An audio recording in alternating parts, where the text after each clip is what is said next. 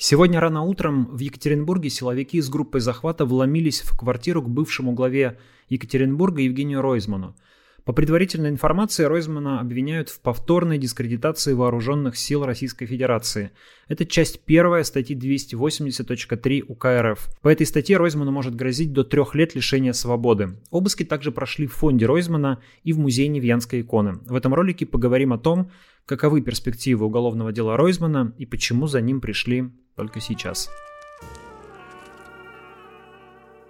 Когда я записываю это видео, у Ройзмана все еще идут следственные действия.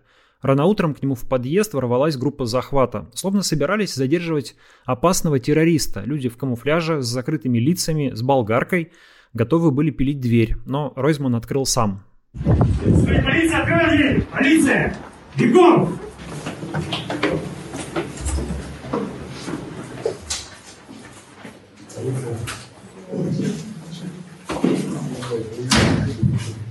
Несколько часов в его квартире шли какие-то следственные действия. Адвокаты Владислава Идамжапова в нарушение закона не пускали к Ройзману. Спустя несколько часов обыски начались в находящемся в том же доме музее Невьянской иконы и в офисе фонда Ройзмана, который находится по соседству. Когда Ройзмана вывели из квартиры, он сказал, что дело против него возбудили фактически за единственную фразу «вторжение в Украину». Уголовное дело, да, возбуждено? Да. А за что, Вам не подскажете? Фактически за одну фразу вторжение в Украину. А где вы ее сказали? Я везде. Пойдем сейчас скажу.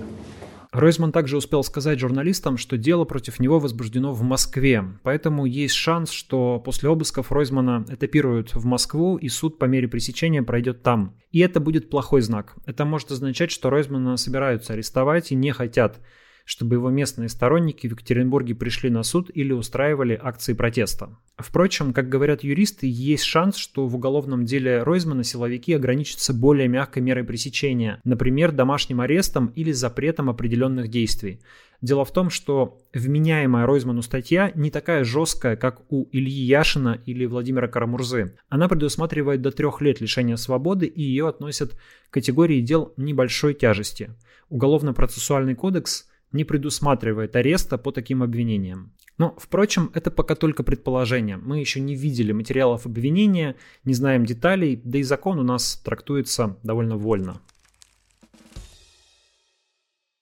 Несколько недель назад на этом канале я выпустил ролик, в котором объяснял, почему на тот момент власть не решалась посадить Евгения Ройзмана. Посмотрите это видео, даже несмотря на то, что к Ройзману пришли, оно не потеряло своей актуальности потому что рассказывает о политическом феномене Евгения Ройзмана и объясняет причины его популярности в самых широких кругах, а не только среди либеральной оппозиции. Если силовики все-таки решатся арестовать Ройзмана, значит логика репрессивной машины уже перевесила все разумные политические соображения. Если же дело ограничится домашним арестом, значит, все-таки во власти понимают, что сажать Ройзмана в тюрьму бессмысленно, да и опасно для самой власти.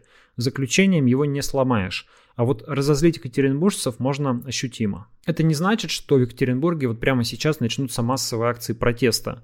Прогнозировать такое сложно, ведь машина подавления протестов работает хорошо, и люди сейчас очень запуганы репрессиями. Однако Чуть позднее, когда положение лишь немного изменится и усугубится экономическая ситуация, заключение популярного и любимого екатеринбуржцами политика Евгения Ройзмана может стать одним из элементов социального взрыва. Дело в том, что в городе есть достаточно людей, которым Ройзман помог просто непосредственно, в том числе в жизненно важных вещах.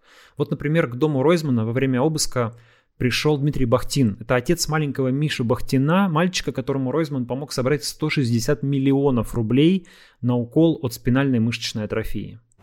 Сейчас невозможно смотреть э, на то, как э, сейчас происходят вот все вот эти действия, как первобытной дикостью и беспомощностью. Я не могу это характеризовать больше никак. Каждый час остановки в работе Евгения Владимировича – это каждый час это минимум одна неспасенная жизнь. И то есть слов нет, э, никаких комментариев тоже никаких нет. И, ну, к сожалению, в нашей стране происходит все так. Понятно, что нынешняя публичная активность Ройзмана, который продолжает критиковать войну в Украине, продолжает критиковать российскую власть, уже совсем не вписывается в то выжженное информационное поле, которое в России устроили с помощью репрессий, драконовских законов, блокировок медиа и так далее.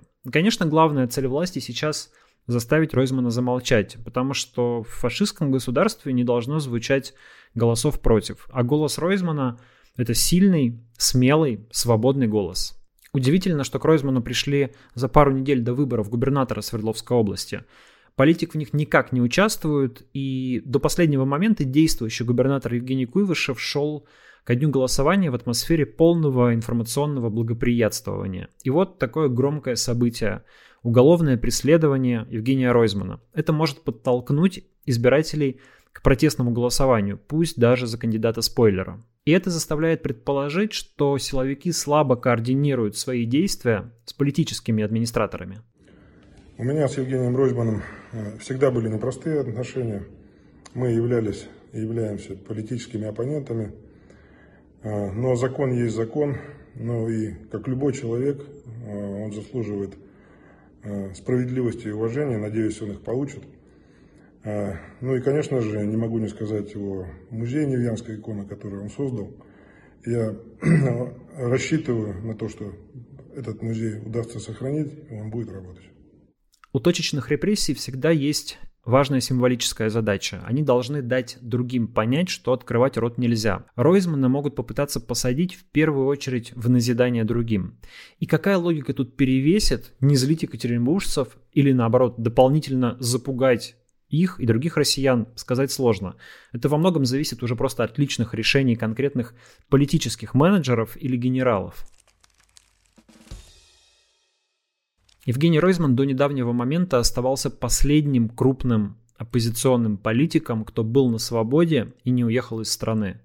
Эмигрировать Ройзман отказывался. Вот что он говорил в недавнем интервью Катерине Гордеевой. А я что, я к этой земле привязан, я тут родился и вырос, я, я на миллиметр не подвинусь. Чего вдруг я отсюда побегу?